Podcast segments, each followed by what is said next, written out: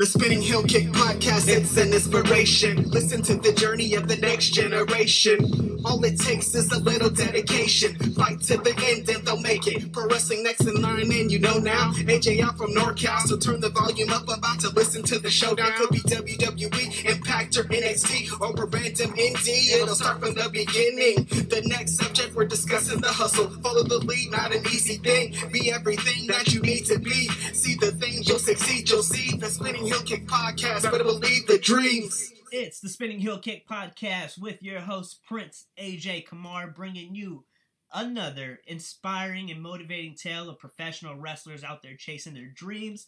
This week is a very, very special episode, episode 160. 160 episodes into Spinning Heel Kick podcast that's been going on for the past almost four years. It's crazy how time flies, but I would not trade all of this for anything because Spinning Heel Kick podcast was an idea that I had based off being burnt out from my full time job, and it allows it has allowed me to interview over 160 professional wrestlers from all over the world and has led to me getting opportunities to work at my local promotions as a host and ring announcer I'm thankful for the podcast. I'm thankful for the platform, and I'm thankful for every single person that's been on my podcast. And this week, I have a very special guest with me. She is HeartCore Shazza McKenzie. Shazza is on the podcast this week, and hands down, she is probably the most talked about professional wrestler in the world today. You see the hashtag sign Shazza, and what a great conversation we had today. And you know, you really you can make an assumption about how a person is based off their TV character, based off how you see them tweet. Um, you can always assume what their personality is like. And I've always had this assumption about Shazza, not even knowing her personally. But when I had her on the podcast and we did the interview, I was like, man, she's exactly who I thought she was. She was super cool, huge personality, super funny, and it was such a treat to have her on the Spinning Heel Kick podcast.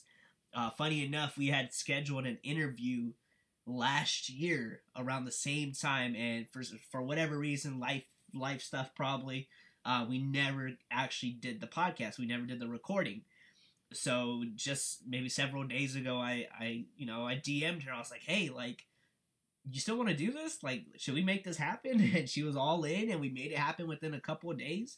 And it was well worth the the one year waits uh, to have her on the podcast because it did it, it, did allow us to talk uh, about a, a, lot of more stuff than probably we had to talk last year. Um, so we got to talk about her showing up at aew dark um, and talking about her her aspirations to be signed to the company. And I mean, I'll, I know there's hundreds and thousands of people who who would agree with me that she should be signed to a major contract and should be on television every week. Uh, no doubt about it. She is that good. She's that good in the ring, and she's just a good person. And you know, good things should always happen to good people. So it was a pleasure to have her on the podcast this week. And for for me as Prince AJ Kumar, I got possibly some huge news coming this week. Um, so look out for an Instagram announcement coming soon. Um, I don't want to let out any of the details just yet um, because it's never a for sure thing until it actually happens. Um, so look out for that. But until then, if you're in the Bay Area, Northern California, we got a big show going down at Pacheco Square Garden in Pacheco, California, with East Bay Pro Wrestling Thanksgiving Thunder on November 23rd, 7 p.m. You can catch me there as the host and ring announcer for what's going to be a great show.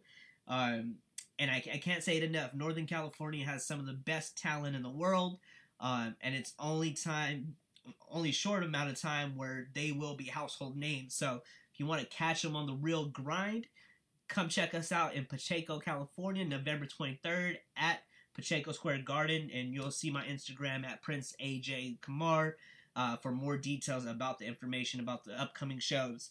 But until then, I don't want to keep talking because we got a great interview coming up with the one and only Shazza McKenzie. And we are on with the Spinning Heel Kick podcast. I have a very special guest with me today. Probably the most popular person on Twitter and Instagram. Um, the very, very HeartCore Shazza McKenzie. How you doing, Shazza? Hey, I'm doing good. Thanks for having me. I'm excited to have you because, like I mentioned in that little intro, uh, you're you're one of the best uh, Twitter accounts out there. I have to have to admit that you are tweeted out fire every other 30 minutes. Yeah, it's it's not it's not healthy the, amount that I tweet. I've put a um a the iPhones have like a app limit, so I put like a time limit so each night it gets to a point where it goes, "Oh, you have five minutes left on your social medias," and I'm like, "Oh my god!" Oh, and that's funny. like, but I, but I'm like, I'm trusting that I've set myself an appropriate limit, and so, but I mean, I don't also, I also, I do all most of my tweeting at like 4 a.m. because Yeah. I'm bored crapless at the gym. Um, and that's where just random thoughts are just coming to my head, and I don't really think about them too much, and I just tweet it. Um, but yeah, so now I have a social media limit on my phone. I don't know how many days it's going to last. We're only on day three of me abiding by the limit, but we'll see. Oh, that was amazing. You started tweeting out earlier today, and I was like, "Oh man, like I wonder what time it is in Australia." And I look, and it's like 6:30 in the morning, and I was like, "Damn, she tweeted out like 20 different things already." Yeah, that's just me being like at the gym, like so like between sets, I'll just be like thinking random crap, and then I'll just be like, I'm just gonna tweet this, and then like um my husband, he always he's always like, you need to stop tweeting, like you're gonna say something offensive that you're not thinking about, and it's just gonna ruin your career, and I'm like, no, it's fine, but he's asleep at that time, so he doesn't, he's not around to like tell me not to say it.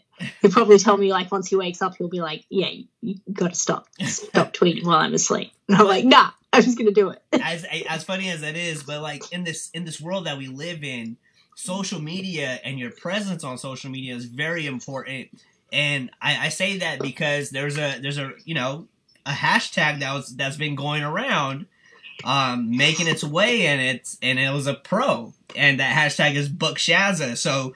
You know that that feeling of having that hashtag be basically trending and everybody talking about it. How did that make you feel? So when um the hashtag sign Shazza came out, it was like I just gotten off my plane from America, so I hadn't like slept for like I don't know thirty. I worked out I'd been traveling for like thirty two hours by the time like this started happening because it was like Wednesday for me at like eleven a.m. But it was Tuesday night for everyone else, so it was just really overwhelming to be like to get off this really long flight, not have slept been like coming down off this high still from like doing the AEW stuff the week before because like I did um AEW did dark and then I went to Baltimore for Starcast and I went to full full gear and I like it's still like such a like it was still such a high that I was on so to like get off this plane and like then have all these like I was like oh my gosh because like people like the people always like, oh, you know, like people will always reply to your tweets and they'll be like, oh, I hope you get signed and blah, blah, blah. But like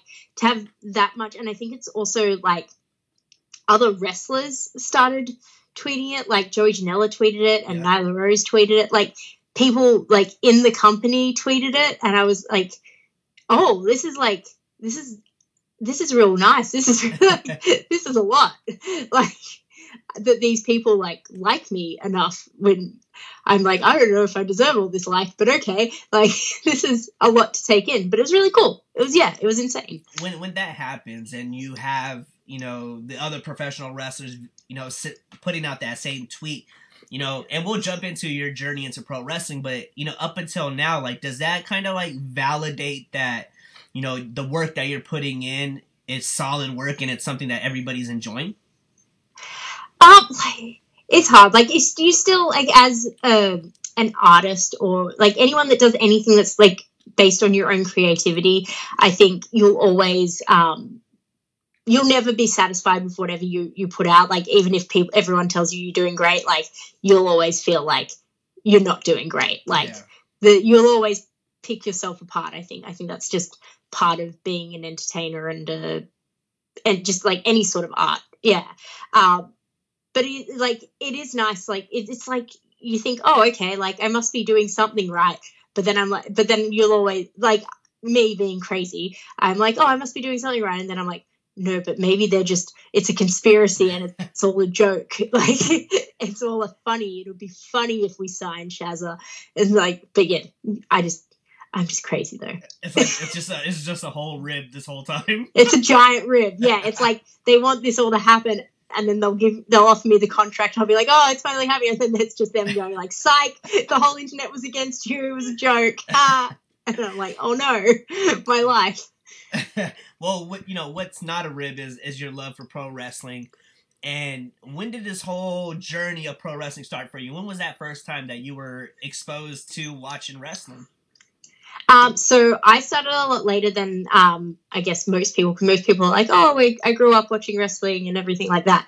Um, whereas I was 15, I think, mm-hmm. Um, and I I was a pretty rebellious uh, teenager prior to finding wrestling. So like my like young teen years, I was like, yeah, I'm gonna go out and I'm gonna hang out with all these people that I shouldn't be hanging out with, and I'm gonna party, and no one can tell me what to do. Um, and I'm very polar opposite human to that now, but my young teen was like that, and I was dating this guy who was, uh, I believe he was in his twenties, and I was like, oh, look at me with my older older gentleman. Um, I thought it was really cool.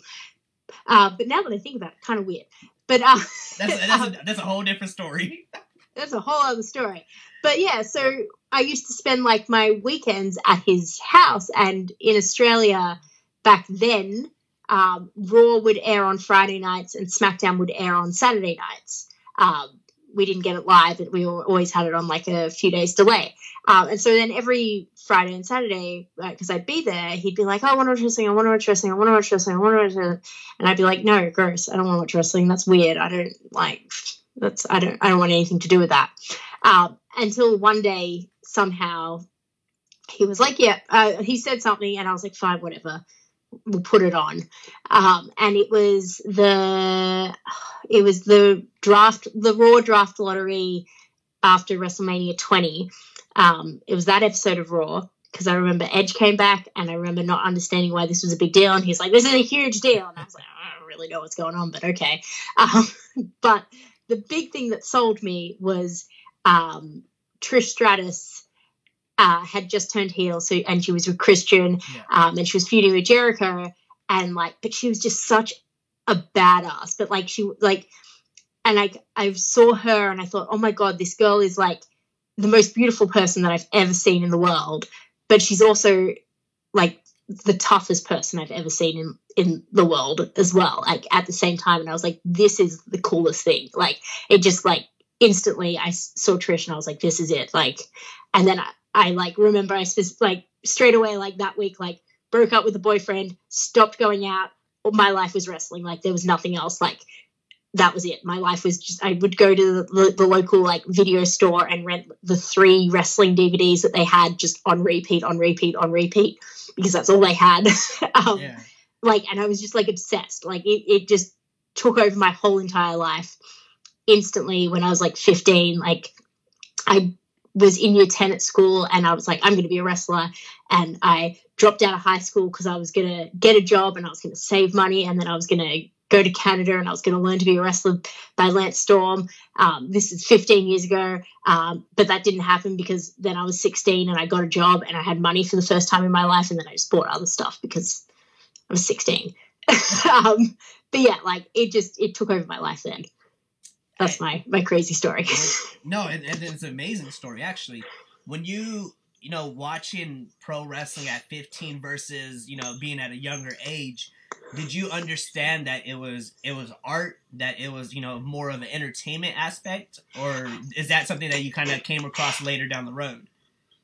Yeah, I like because you, you by that stage you know wrestling's quote unquote fake or whatever. Like you, every everyone knew that by the time I was 15. Like yeah. any mention of wrestling, we knew that. But I like I remember specifically having conversations with someone like on the internet because I was on all the internet forums and I was in all the chats and I was I was all like I was in it. Like as soon as I decided I liked wrestling, I was I was in on wrestling. Like and it was it. Um, but I remember having like the specific day that I had this conversation where I was like, look, I know that evolution are heels, but like I just don't like them as people. and I was like, I'm such a fucking idiot. like I was like, I know it's their characters, but I mean as people, I definitely don't like them. so like you know, but you don't know. Like Yeah. yeah, it's weird. Like you don't know the way you know now, but like you know. I think I mean that was the best time where it was kind of like a balance of like, oh, I know what's going on here, but no, I still hate them. Like that's how that's how you know they did their job really well. Yeah. Exactly.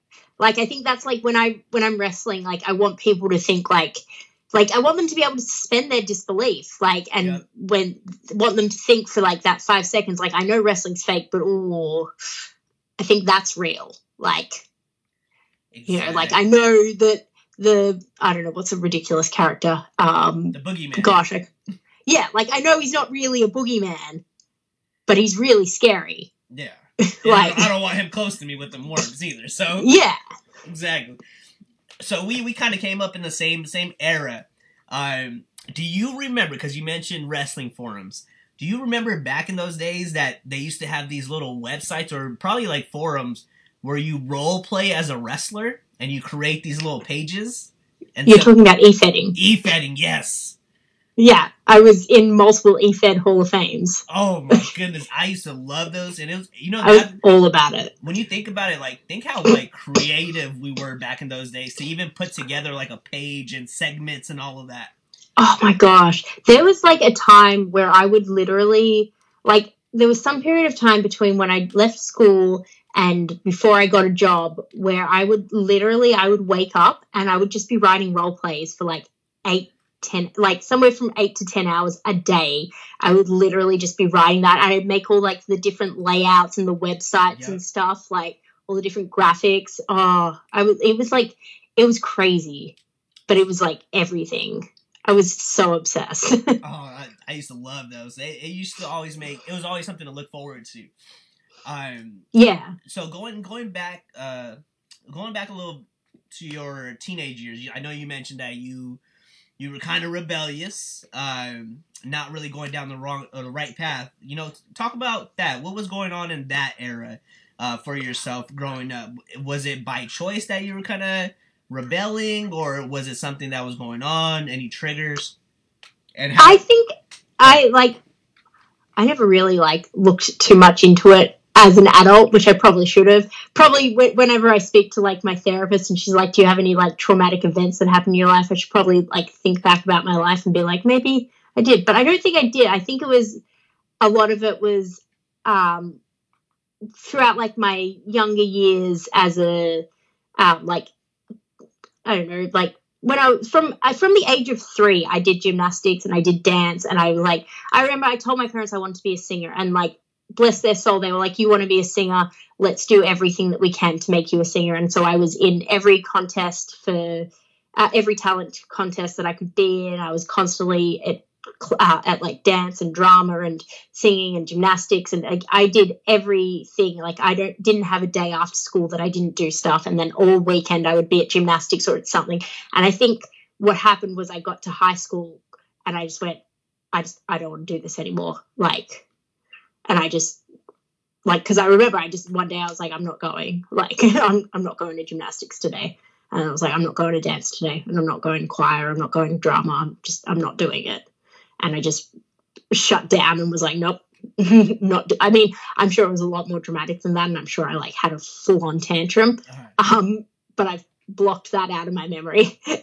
Uh, but like there was definitely a point where I was just like I'm yeah no I'm not doing that anymore I mean I still wanted to be a singer I think because that was all I all I ever wanted to be was be be a performer or a singer or whatever. And I think that's a lot of what drew me to wrestling was that that still incorporated that performance part that singing gave me and like that adrenaline and everything but it was in a different way. But yeah i don't remember any specific moment that led me down that path. I just remember being like one day just just being over it and just i was like nope i'm just gonna go out and then i made some bad friends and then made some bad choices and then we're here So, but I mean, that's the thing though. So like everything, everything happens for a reason, right? So with the with the bad choices and putting yourself around the the wrong crew, that's a, that's eventually. I'm assuming that eventually led to you meeting this boyfriend, who then yeah introduced you to pro wrestling. exactly. It's a it's a whole trail of things that you always end up where you're supposed to end up. Exactly. I think is the is the moral of it all. Very, very true. Uh, what inspired the singing? See, I don't, I don't real, I don't remember being like there being a specific thing. I just remember that was just I was performing and dancing and singing from a early age. I can't sing anymore. Like I've completely lost my voice because I used to, I used to do singing lessons like three, four times a week. Like I would constantly be training my voice.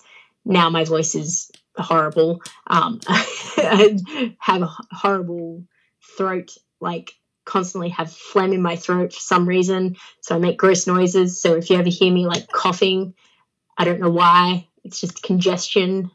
I got sick one time in like 2010 and it never went away. um, yeah, it's and I always like I'll always be standing around and I'll like cough or whatever and I'll make this and it's like this gross noise because it's in my throat and people are like what the hell I was like I just ignore it it's just a thing. Um, so I've never talked about that on the podcast. People that like spend time with me, anyone that's like trained with me or like been on a show with me has probably heard it. But most most of my friends just ignore it. Like they're so used to it because it's just such a thing that happens. But yeah, like I've lost my voice completely. Like I think I don't know. I haven't really tried to sing for many many years, We so might, we might have to put. I'm not going to try we- now. No, we're gonna no, we're gonna find. We're gonna figure out a way. We're gonna take you out to karaoke the next time you come back to America. We're gonna figure this out. Oh yeah, I'll karaoke. I'll karaoke Oh, okay. all day, every day. All right, all right, for sure. and anybody out there that's listening that might have a medical background, a doctor, nurse, uh, we need to figure out what's going on with the throat. Yeah, Um, I yeah. think it might be like an allergic reaction to dairy, but I'm not willing to cut out dairy, and that's might be it.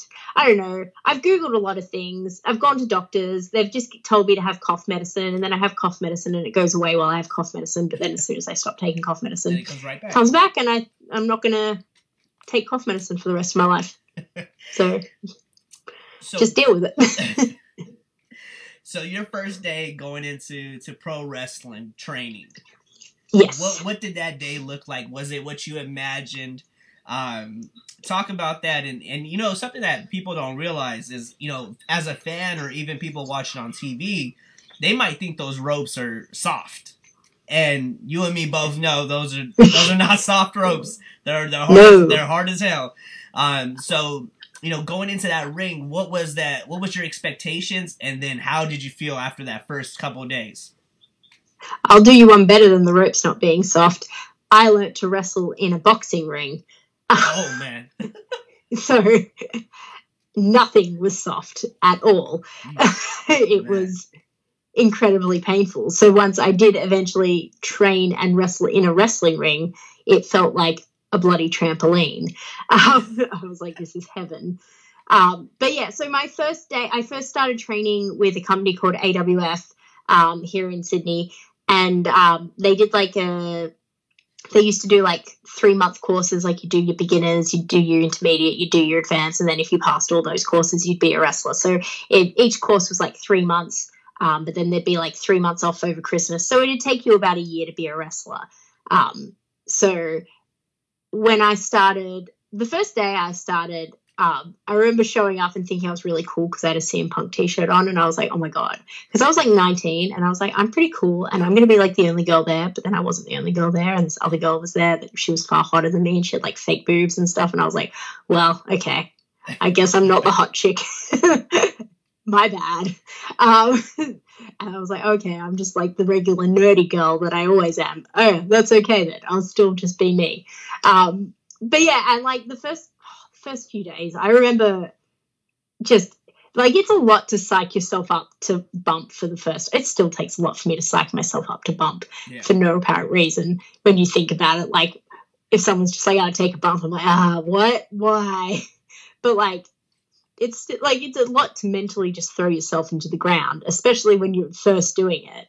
Um, and I remember that being really hard to like get my head around. But like, but I got there, and I would like um, from my class. So I like you start in classes, like I said. So there was 16 people in my beginners class, and then by the time I uh, graduated, I was the only person from my class that completed Oh wow. all all the three courses and ended up a wrestler at all. so like I was pretty determined. Like I was, I was definitely not like I'm not athletic. Like I didn't like until I started watching wrestling. Because when I started watching wrestling and decided that wrestling was all that I wanted to do, like I joined a gym and I did all the things like that. But like I was, I still wasn't athletic. I was still like I would just do cardio for like two hours because I'm a girl. Like I didn't know anything about working out, or I, I I'm still not. Yeah, I'm not athletic. I can't jump. I can't actually do it much. I just know how to hide it now.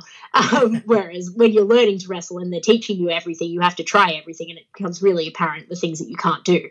Um, so it was hard, and it, it it sucked, and like there was lots of times where I remember like crying because I was going to training and I was like, I'm so scared. I was like, I'm not going to be able to do it, and just going to get hurt. Like I'm just going to screw it up, and I was so scared, and I was so like, but like I wanted like I didn't I don't even know if I wanted to be a like I when I signed up I don't think I ever thought I was going to be a wrestler because I it just didn't seem like something that I could do as an unathletic small blonde girl from Australia. Like I know like there wasn't any there was like two female wrestlers in Australia at the time so like it just wasn't a thought that I would even do that.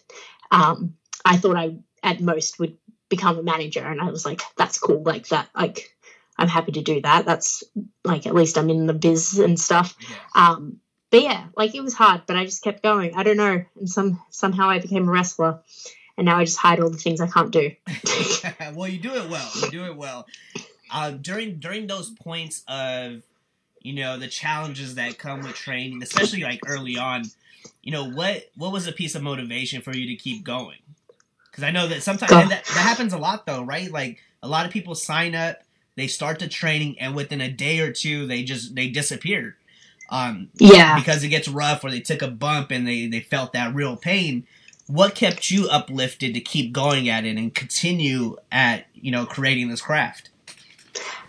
I honestly don't know what it was. I think a lot of it was I remember when I started watching wrestling at 15 and I like told my friends, I was like, this is what I'm doing. I'm going to be a wrestler. Everyone was like, oh, this is just a phase.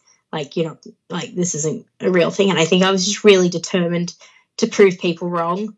And like, I think it also helps that my parents didn't want me to do it. And I, and I still felt like I was rebelling against them in some way by doing this. I was like, hmm, hmm, hmm, watch me be a wrestler. Haha. but yeah, like, I don't know. Like, I don't know what, how I got through it. I just, I, think I've become a very competitive and very like through wrestling I've become more competitive and driven and like um what people at my work always joke that I'm like consistent overachiever because I have to be the best and I have to like I'm just like I constantly need to try and be the best that I can be. Yeah. Um and even if the best that I can be isn't actually the best, I have to try and be the best. So I think that's what keeps me going, and it's what keeps me going now. Like now, twelve years in, um, uh, everyone's like, well, you know, like you're married, like why don't you go have babies? I'm like, because I'm not the best yet. Like I haven't made it yet, so I have to keep going. Like I can't stop and have kids and have family and have a real life until I've done what I'm what I set out to do. Like I have to do this. No, and that makes sense, and, that, and that's that's an individual goal. Like everybody's gonna make assumptions on what you should be doing, but it's about what you want to do. Yeah, um, and, and exactly, and that opens up a, another question for me. How is it? How is it being married and being in pro wrestling? Um, does that ever play an effect on your relationship uh, for both of you? Well, my rest my my husband is a wrestler, so yeah. he gets to like so what so I've been in wrestling for 12 years. So I've dated other wrestlers. In this in the last 12 years I've only dated professional wrestlers cuz dating outside of wrestling I can't even comprehend as a female trying to explain to a regular male why you have to spend your weekend interstate in a locker room yep. with a bunch of half naked men. Like I can't even like any girl that does that and manages to maintain an, a relationship with a guy outside of wrestling while professional wrestling is like that's phenomenal. Like I do not like I can't comprehend how to do it. Like just cannot comprehend it. Um, but I'm lucky. Like my husband, he like I I knew him for for years before we started dating, and we've been together for nearly six and a half years now. So like he's he gets wrestling like he gets like he's never concerned like it's not like oh like I went to England for a month without him. Like it, that's it was just never even like there's no there's no jealousy. There has to be no jealousy because if there is any like ounce of jealousy or uh, doubt or mistrust or anything like that, I can't like I can't even imagine it would be horrible. It would be like Yeah, it's you not just working. yeah like it, it would never work like Yeah. you just be constantly fighting like you have to be able to trust the other person completely and i think because he's a wrestler he understands like it's like he knows what i'm like in locker rooms he's spent multiple locker like he's been in locker rooms with me he's not worried that i'm walking up to some random guy and like and hitting on them or that i'm whatever whatever he'd be concerned about like he's just not No, that's great. That's super healthy too. And I know that's not the case for a lot of people, but for for you guys to have that trust and be able to continue to support each other and chasing, you know, this the goals and the dreams, that's that's a beautiful thing to see.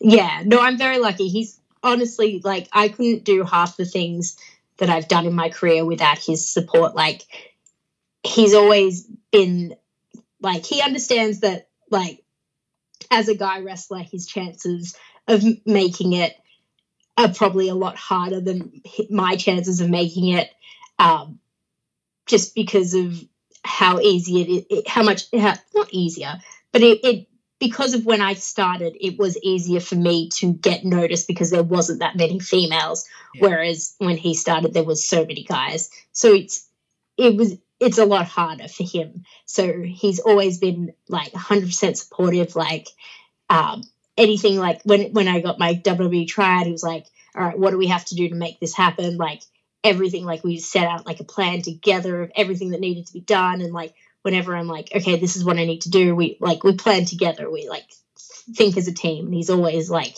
okay, what do we do to get you where you need to be? And then I, I like to think that I also help him. But right now he's injured, so I'm also a horrible wife, and I just run away and leave him injured um, at home. hey, shout out to the unsocial Jordan. That man Yeah. sounds like a great person. Yeah, it. he's he's the best.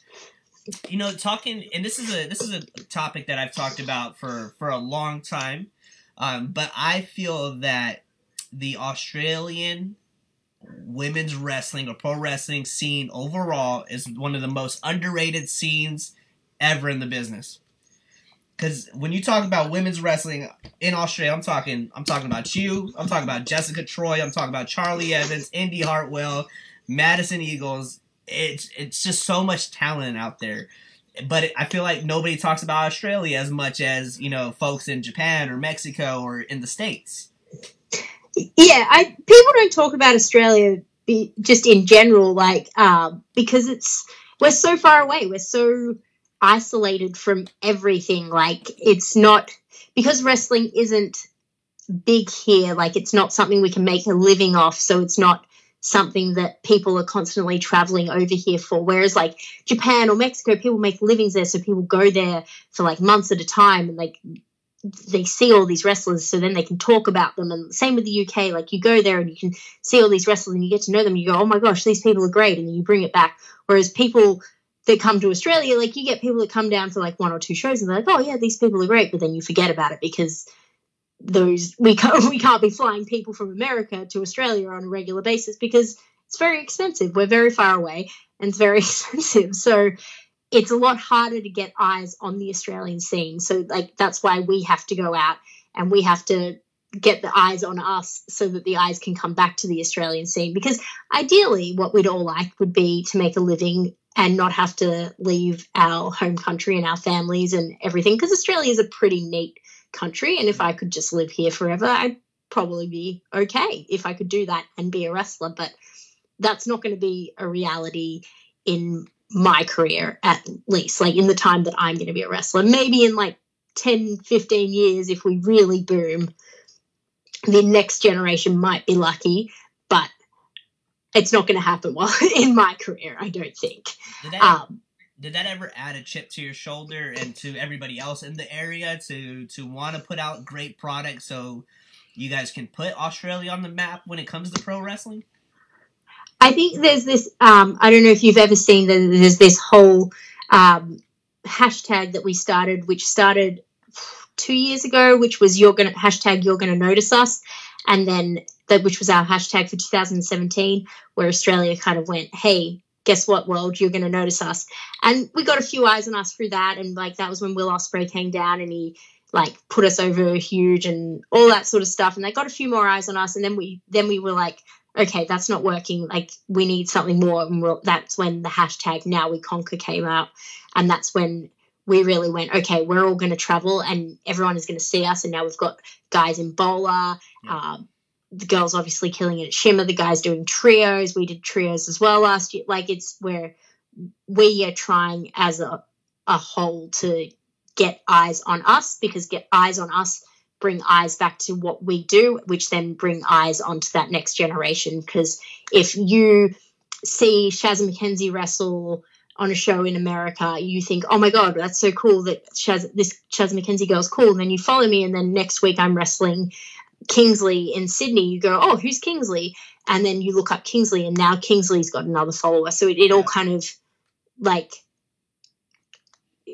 it's like a train of bringing eyes. Um, and now we've also we've got like on-demand services and live streams and stuff now, so that make, that's making it like twenty times easier for the world to actually see what we're doing. Whereas for years, I feel like we were putting on these great shows that no one is ever going to see because they just were not filmed or were filmed badly or are just lost in the world of hard drives and sharing around of different people were going to edit them and didn't edit them and now we're here no, and that's true though. I love I love what you said about you know you go out you you know you show out in different places and then you come back home and you work somebody that's still local and it's bringing new eyes to the product and new eyes to to that individual. So it's kind of like you're giving back to your local scene, but it's kind of like a full circle because now that person will go out to a different area, come back home and work as somebody new in the area. So it's a it's a great way of looking at it, and it just helps out everybody. You know, that's what it's about. You got to help each other out.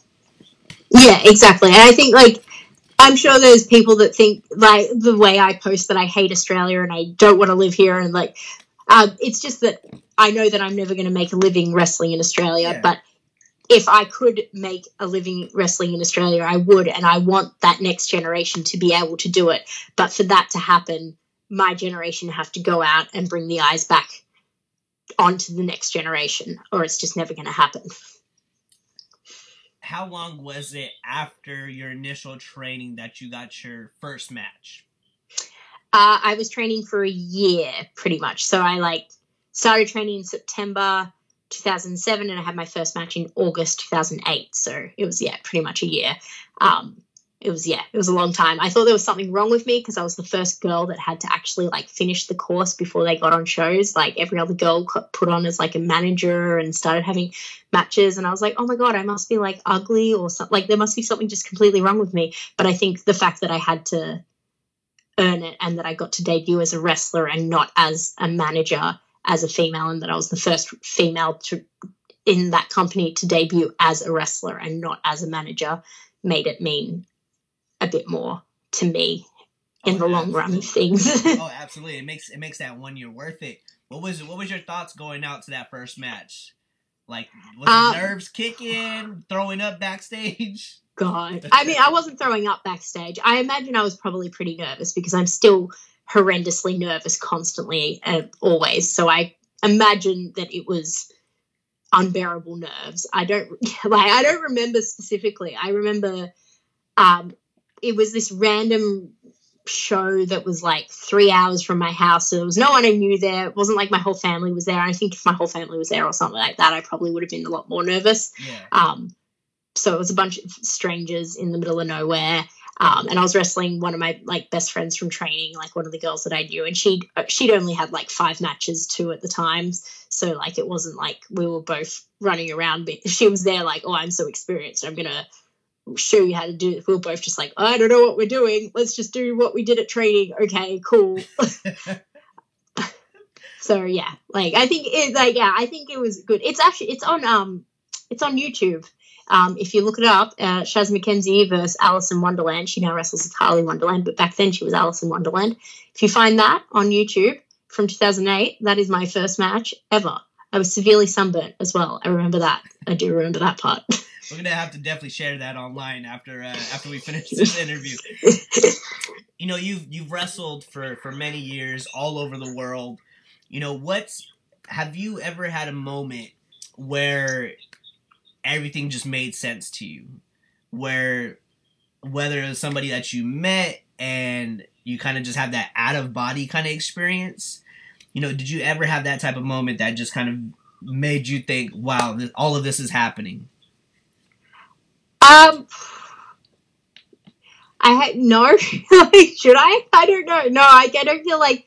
I feel like I just constantly just clog along, and I hope that I'm doing everything right. And who knows if I am, and we'll just see what's happening. like, I feel like I just fumble through life and then hope for the best at the end. I love it. I love it. That's that's the perfect answer, honestly. uh, which uh, which moments have stuck out to you though? Uh, like a specific opponent, matches that really stand out to you, and uh, up to this point of your career.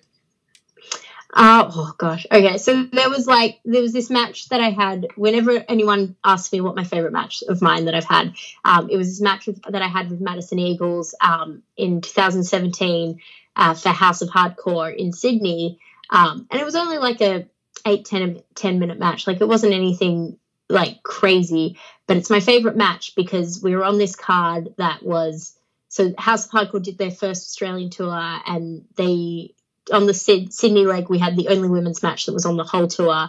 Um, and the whole card was like ex WWE, ECW guys, like the Young Bucks were on it. I remember the Young Bucks line for merch was the most insane thing I'd ever seen. And I was like, I will never be that popular in my entire life. But like, we were on this card that we like, we, everyone that was there, like, there was 1,200 people there. It was the biggest, most insane draw that Sydney wrestling had ever seen at that time probably still at this time. I don't know. Um, yeah, probably, definitely, actually. Um, and like they were all there for Tommy Dreamer, and they were there for the Young Bucks. They were like they weren't there to see Madison Eagles and Shaz McKenzie. They didn't know who the hell we were, even if we've wrestled in Sydney for the past ten years. They didn't have a clue. Um, but then we went out there and we got the crowd behind us, and the crowd like like the crowd was so into it, and we came back and like Tommy and Billy Gunn were like, oh my God, that was like the best women's match we've ever seen. I mean, it was probably all Madison Eagles because let's face it, she's the greatest wrestler of all time. But I was there, so. I'll give yourself I, some like, credit. like I was there, I was part of it. I did something. um, so, but that yeah, that made me like that was like such a like cool moment because then we were brought back for like the next year. Last year they did another House Hardcore tour and like they brought us back and like had had women's matches on multiple of the shows the next year instead of just on the Sydney show. Like, and they brought a they brought Angelina Love down and stuff. Like, so they actually put some effort into the women's matches. Not that they didn't put effort in, but you know what I mean. Yeah. For Sure. Um, and so yeah, like that's such a like pivotal moment in my career um, to me uh, that I always bring up. Um, oh god, I've had so many crazy. There's a match that I had with Kellyanne at Shimmer for the Heart of Shimmer Championship, which was one of my favorite matches that I've ever had because she's one of my favorite opponents of all time, and like to get to wrestle her in Shimmer when we'd wrestled all over Australia for like eight years or something before that. Like it was really cool to get to do that on such a um, big level. Um, God, oh, there's so many. There's so many things. There's so yeah. There's so many cool things. Um, getting to wrestle like my first time I wrestled in NXT was really cool because I got to wrestle Tenille and it was like a full circle moment because I wrestled her last match in Australia, like her last match before she joined WWE was against me and she like specifically chose me and like she asked to wrestle me on NXT like when they were given like the options of who was available. She's like I want Shazza because it's like a full full full circle story. And so that was always really cool. Um, and yeah, I don't know. Like the Casino Battle Royale was really insane because I just didn't think I was ever going to get the chance to do anything like that at all yeah. in my life. Um, I remember like um, I came backstage and I was shaking. And I came backstage to some like other side monitor, not where everyone was, and I just couldn't stop shaking and I couldn't stop shaking. And I had to like walk to the side and I like cried and then I cleaned myself up and I was and then I walked back to everyone. I was like, okay, I'm normal now. And it was like, how'd you like it? I was like, yep, it was fun. It's great. Loved everything. didn't just have an emotional breakdown in the corner. Um, yeah, we're good. That's what makes it worthwhile, though. All that hard work to have those type of experiences. You got you got to Yeah. admit that. yes. Through through your journey of pro wrestling, has there ever been uh, a person that just gave you a piece of advice that's really stuck out to you and you something that you apply to it uh, till this day? Oh gosh. Um, I think the best advice that I've ever gotten in my life, um, which is not specific to wrestling, it's some, it, it was something that was given to me by like an old boss at work that I've applied to wrestling, um, which was fake it till you make it, um, which is I'm the most shy, unconfident, um, scared little girl always in life. But when I show up to these big, big places or these big opportunities, I just you just have to fake it till you make it, and you have to pretend that you belong and think that you belong, and you have to convince yourself that you belong there. When you're about to go outside, out in front of thousands of people, you have to believe that you belong there because if you don't believe it, the fans will be able to see that you don't believe that you belong there. And I think like that, always just no matter what, you have to be confident. And even if you have no idea what you're doing, if you look confident, no one will ever doubt what you're doing. Like you could screw up the whole match and be completely wrong as to what you called at the back in the back. But if you look confident in what you're doing, doesn't matter because the fans don't know. They don't know what you called at the back. That's true. You just got to be confident. That's very, very true. Um, and you're you're absolutely right. That doesn't even pertain just to pro wrestling. That just pertains in life. If you Yes. walk around with with your head up high and you look confident, nobody will ever know what's really going on in your mind. exactly.